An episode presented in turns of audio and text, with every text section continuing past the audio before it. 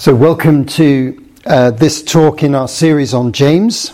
Um, good to have you with us um, as we are now in James chapter 2, um, verses 14 to 26. That's the section we're going to look at um, in today's talk entitled Faith into Action, the Doctrine of Salvation. so, for anyone who's not been listening into this series, uh, we're now going through the whole book of James.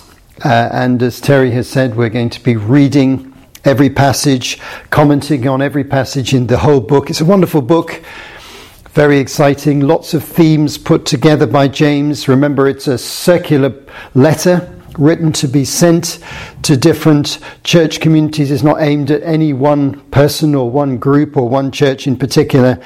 And as we noted earlier on in the series, James, uh, an apostle based in Jerusalem, is writing to Messianic Jews, uh, Jews who follow Jesus Christ, who've been dispersed probably by persecution um, into different parts of the Roman Empire. People he's in touch with, people he's concerned about, who are forming church communities in other parts um, of the Roman Empire outside uh, Israel and Judea. So, there are many topics that James uh, addresses and we've, we've already looked at some of them, um, and we'll see some more coming up. But this particular topic is of immense interest and has in fact caused quite a lot, quite a stir in the theological world, um, because he makes some very, very strong statements about the nature of faith and practical faith. Uh, it seems to be that behind James's um, uh, words in this passage, which we'll read in just a moment, um, he's concerned about something which we call nominalism. By nominalism, we mean somebody who professes Christian faith or religious faith, but only in name, not in reality, not from their heart, um, and not worked out in their lives. And it appears that James was aware that in some churches there were people sitting in those church communities, apparently part of those communities, who weren't really participating fully in the life of the community and not showing signs of an active and living faith. He's probably writing 15 or 20 years after these groups had been formed, if, if they formed out of um, Jews dispersed from Jerusalem in, Act, in the story, as in the story in Acts 7 and Acts 8, which we referred to in an earlier talk. So a, a period of time has elapsed. If we imagine it to be 15 or 20 years, this is enough time for the initial enthusiasm of the first converts to be mixed together with some uh, less clear cut definitions of faith uh, in the people participating in the church community. And so a problem arises, which we're very familiar with in the modern world, of nominalism people who are in the church in name only. So just before we get to the text, just to ask ourselves a couple of questions here. First of all, um, how does nominalism take root in the church? How does the church become filled with people who are in name Christians only, but they're not actually living out their faith? There are a number of, of reasons for this that are quite common. One is that first generation believers are often very ardent and firm in their faith. Second generation believers might have inherited faith, but not have made it personal to themselves. So that's an issue that was beginning to happen. And perhaps, secondly, there might be an overreaction to all the legalism and rules of Judaism that they'd come out of. Some of these Jewish uh, believers, many of them would have been Jewish in these communities. And when you're overreacting against lots of laws and regulation, you tend to move in the other direction and take a very, very laid back attitude, a very easygoing attitude to faith. Now, let me give you a a modern example of this.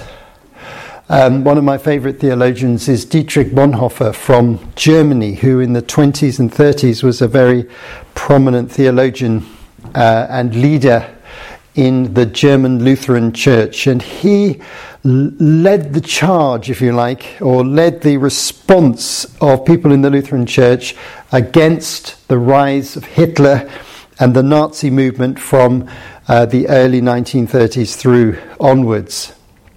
And he was very concerned, even before the time of Hitler coming to power, that the Lutheran Church had become rather nominal.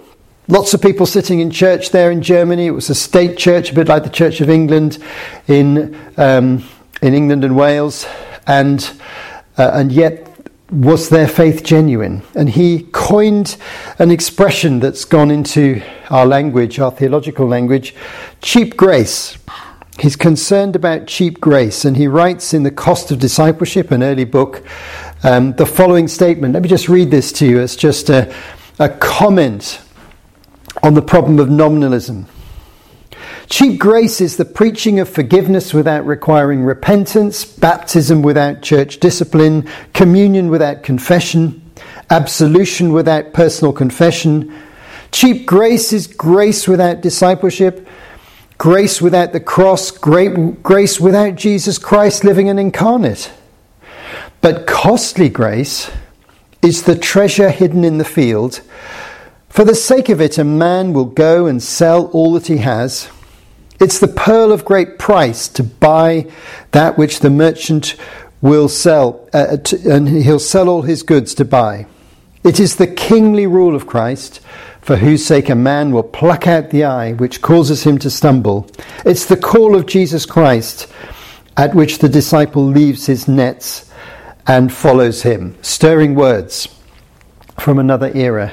But these sort of words created a whole movement called the Confessing Church, which said we're not going to allow Nazi values to come into the church. They had bought into costly grace. They were accepting the grace of God, understanding that it would naturally lead to discipleship, to the giving over of your personal freedoms for the sake of God's purposes. So we're going to turn in a moment to the passage uh, in James, but I want to just say one more thing as a, by way of introduction.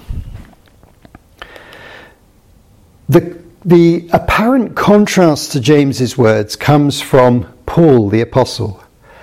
And Paul, in many places, says very, very clearly that a person can be justified only by faith and not by the works that they do. For example, Romans 3:28, "For we maintain that a person is justified by faith apart from the works of the law."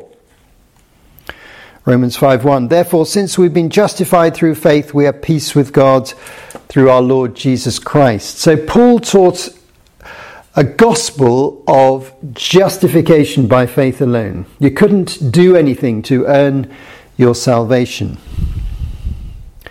Now, when you set that against what I'm about to read now, you'll see there's a kind of creative tension there, which we have to understand and work out. So let's just read the text James 2 14 to 26. What good is it, my brothers and sisters, if someone claims to have faith but has no deeds? Can such faith save them? Suppose a brother or a sister is without clothes and daily food.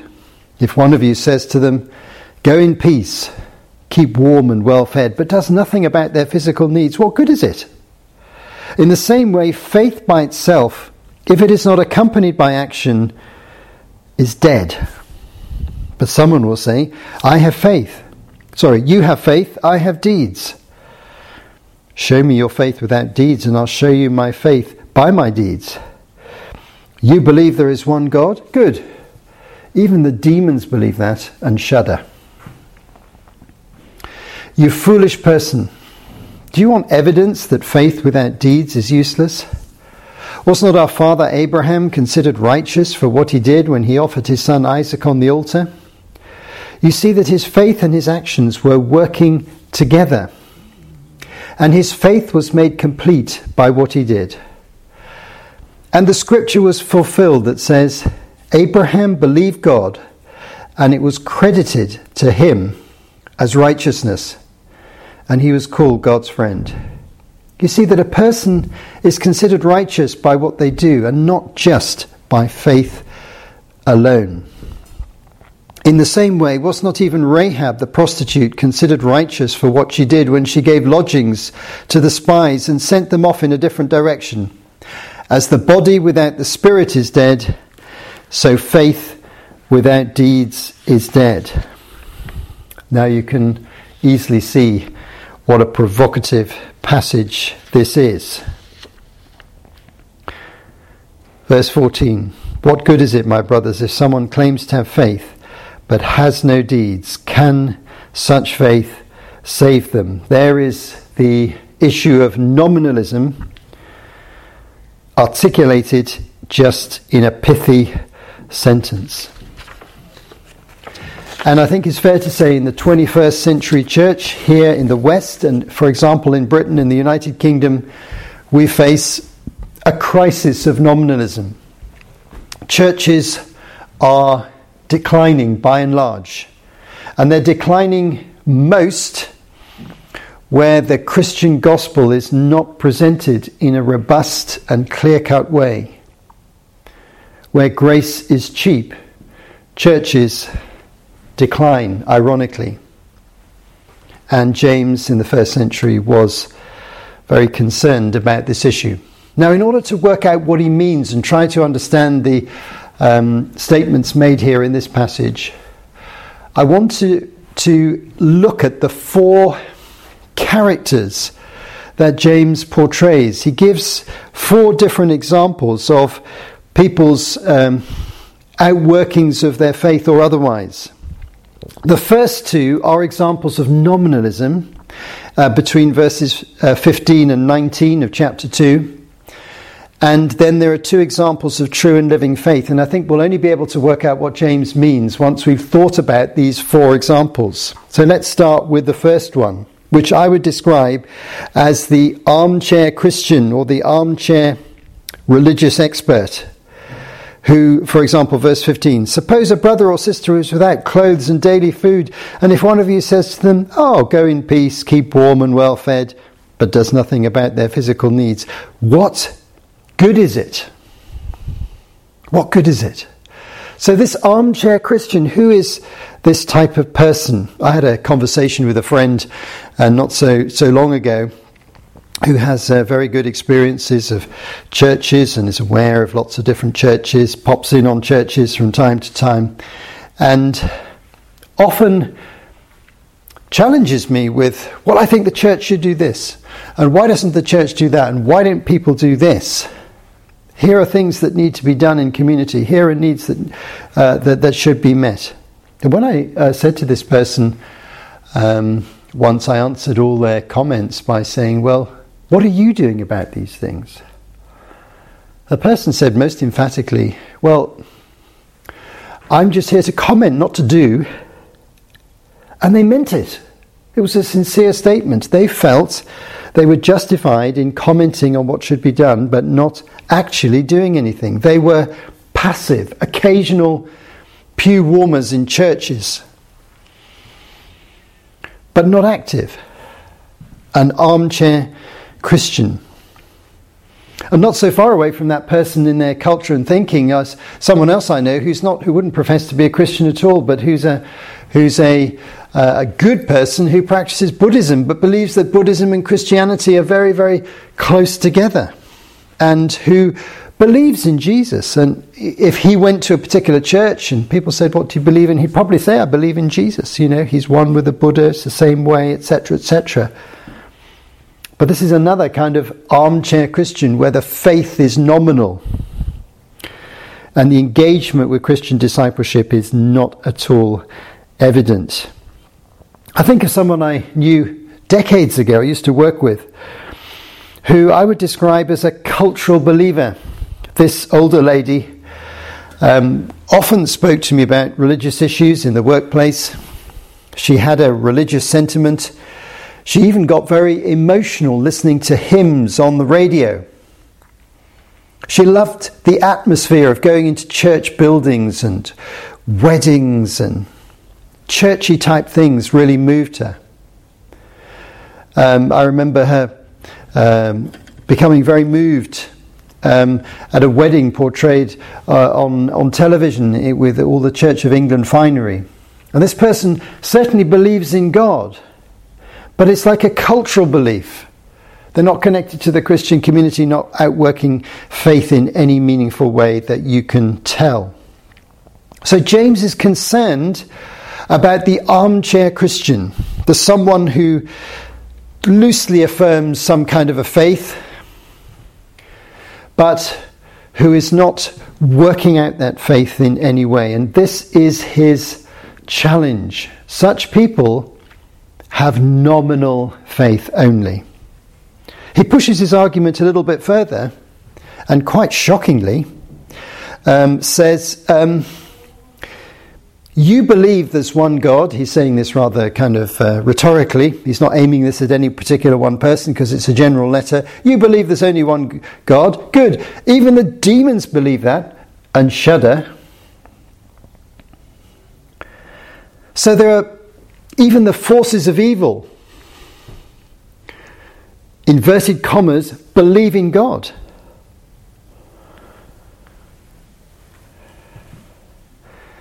And this is in fact evident from the kind of statements that are made by demonic forces operating through people when confronted by Jesus. I wonder whether you've made an observation um, about this when reading the Gospels. For example, when Jesus in Mark 5 encountered one of the two uh, demon infested men when he crossed over the, the lake to the other side of the Lake of Galilee.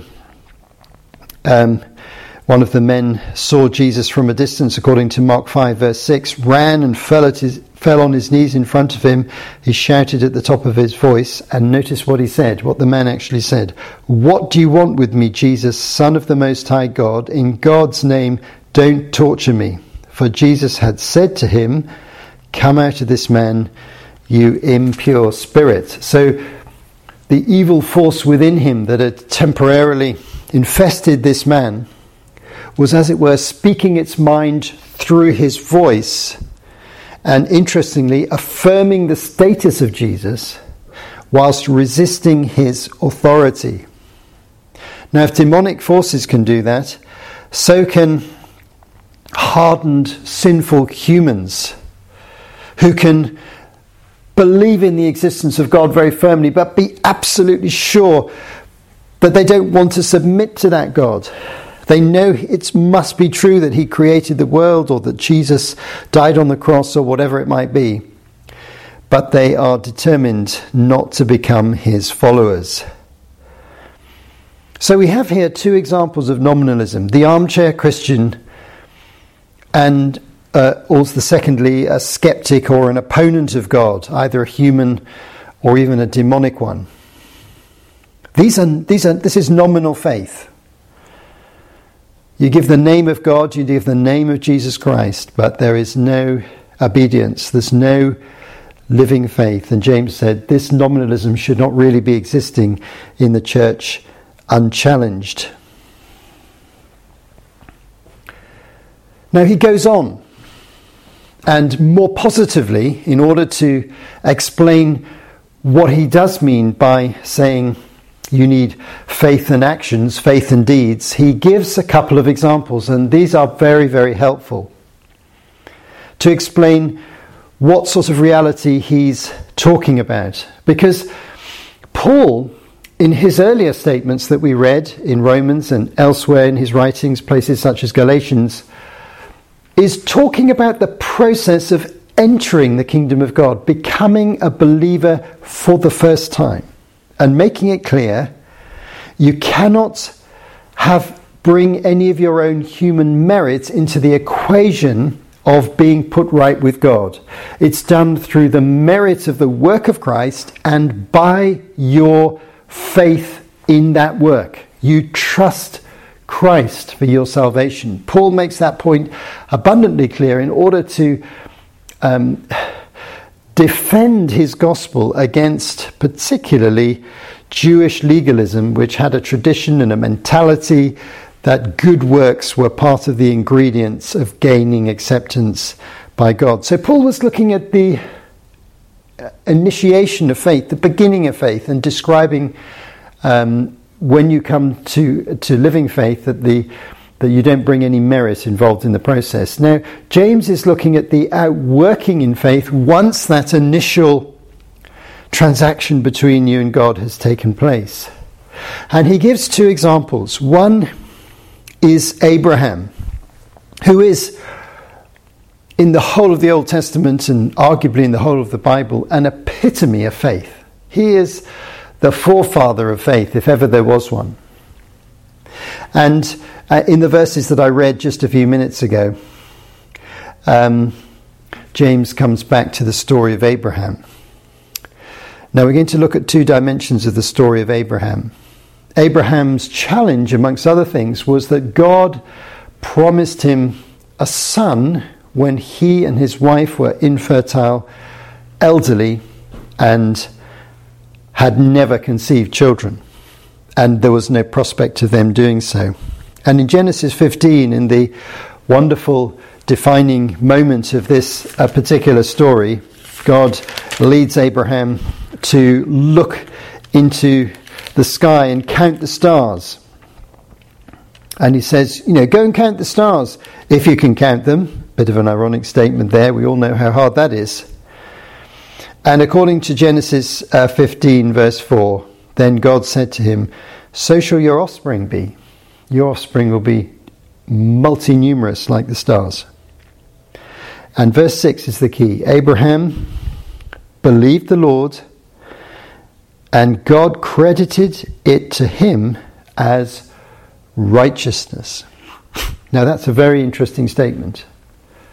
So, Abraham, at that moment, he put his trust in God for an impossible reality. That is the kind of circumstance that is like the epitome or the symbol of the, of the doctrine of justification by faith in the New Testament. And Paul discusses Abraham's example in Romans chapter 4 in some detail.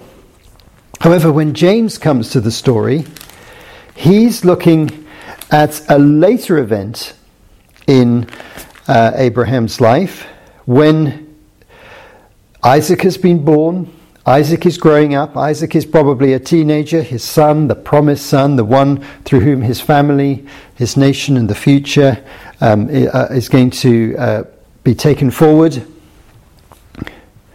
And he was asked in Genesis 22, which uh, James refers to in James 2, verse 21, Abraham considered um, uh, yeah, was not our father Abraham considered righteous for what he did when he offered his son Isaac on the altar? So he refers to the situation here where Abraham paradoxically and mysteriously is asked by God to sacrifice the very son that he's promised him. And as a teenager, he takes his son to a mountain, Mount Moriah, and prepares to enact a human sacrifice in direct obedience to the words God had given him and then God intervenes at the last minute, having tested his faith and saves the boy's life. It's a very mysterious uh, series of events. But I think what the point that James is making is that faith is worked out in actions. You don't just initially say, Oh, yes, I believe that. That's a great idea. You're actually putting your trust in God, entering into a relationship with Him, which leads to obedient actions, which are the deeds that are the subject of James chapter 2. The deeds. Faith without deeds is dead. It's the deeds of obedience and action following from obedience to God's command. So in Abraham's case, he initially believed that he'd have a son but he was willing to follow through obedience to God even when he didn't understand the consequences of it, even though it looked as though it was going to end up into, in a tragic circumstance where God would have to give him another son. Um, even though it was costly to him, he had deeds, he had actions that followed his faith. So, actions which follow faith. That's the theme that uh, James is trying to um, bring to us. And the writer to the Hebrews describes this very movingly, this very same incident which James is commenting on. So Hebrews 11, verse 17 says this By faith, Abraham, when God tested him, offered Isaac as a sacrifice. He who had embraced the promises was about to sacrifice his one and only son, even though God had said to him, It is through Isaac that your offspring shall be reckoned. Verse 19, this is the key. Abraham reasoned that God could even raise the dead, and so, in a manner of speaking, he did receive Isaac back from death. So Abraham's reasoning was, well, even if I sacrifice my son, he'd be raised up again. In other words, faith, faith, faith was intrinsic to his actions. He acted on faith, and you could see his actions working out in his life. So Abraham's a wonderful example of what James is trying to say. The second example is very interesting. Here's a person of great contrast to Abraham Rahab. James 2, verse 25. 25. In the same way, was not even Rahab the prostitute considered righteous for what she did when she gave lodgings to the spies and sent them off in a different direction? Now let's just have a little think about this. So what, what on earth is going on in, in this story? You'll probably remember the circumstance from the book of Joshua at the beginning. The people of Israel are just about to enter the promised land, crossing the Jordan, and in a few short uh, kilometers distance from the River Jordan, first place they would come to would be the uh, defended and fortified city of Jericho. That was the previous circumstance. Rahab, a prostitute, so woman of no social standing and no social significance in her own culture according to the book of Joshua, had heard about Yahweh, the God of Israel, and the Israelites, and how they'd conquered some other nations, and how Yahweh was going to bring them into this land where she lived, and into uh, even to her city. And mysteriously and miraculously, when she heard these rumors and these stories going around of this new people group who were coming into the area, she kind of suddenly believed that their God was the true God she believed in Yahweh. We don't exactly know how that came about. That's a mysterious reality behind this. So when some Israelite spies come into the city of Jericho, they're just looking around the city, trying to see um, how they might conquer the city. She, working out who they are, um, offers them lodging, tells them that she actually believes in their God, which was a real shock to them. She believes in Yahweh rather than all the gods of the Canaanites. And helps them to escape people who are looking for them in the city. And then, as the story progresses, you probably remember uh, they agree that the symbol of a, a piece of red cloth was going to be very, very important, that she should put this red cloth. Um, in a prominent place in her property so that when the Israelites came to the city, they would protect her and her family, which is exactly what they did. So here's another interesting person. She was justified by faith. Notice that she had no merit to bring to her initial justification. She was a prostitute. She had no status. She had no religious background. She had no history with Judaism. She, she really didn't know anything much apart from what she'd heard about Yahweh down the grapevine uh, of her people talking about what was going on. And yet she believed and she put her faith into action. Now she risked her life to protect the spies. Interesting point. And so here's another example of living faith exercised by uh, uh, this woman Rahab. James's point is that living faith is exercised by all sorts of people, not just elite groups, not specially privileged people like Abraham, who had lots and lots of revelation of God over a period of time, but Rahab and others. And the writer to Hebrews says in Hebrews 11:31, "By faith the prostitute Rahab, because she welcomed the spies, was not killed with those who were disobedient during the conquest of the city subsequently." So we now come to the end of James's argument. We've seen four different case histories or examples. Two examples of nominal faith the armchair Christian and the hardened opponent who you know they, they accept the existence of God but they don't act on it in any meaningful way, certainly not obedience and uh, submitting themselves to the will of God in any way. And then, on the contrary, two examples of true and living faith, two dramatic examples from the Old Testament. Two very different people who had the same faith and had the same willingness to put their faith into practice, even though it could cost them a lot, which was true both of Abraham and Rahab in ways that I've just explained as we've gone through the stories. So we come to our conclusion. And in a sense, James's conclusion, painful though it is for some people, is very simple. There are two types of faith there's nominal faith and living faith. And we should never confuse the two. And living faith will always be demonstrated by actions that obviously arise out of that faith. You'll see the actions. Now, if you marry this together with Paul's teaching, although it looks a creative tension between the two of them, you'll find that there's a harmony there. If you remember what I said earlier on, which is that Paul describes the beginning of salvation, the moment you come into God's kingdom. And he says, at this point, it's justification by faith alone. You don't bring any merit, good works, or any credit into the equation that eases your way into God's kingdom. You cannot earn your way in. Christ has paid the price for you. You come in by faith.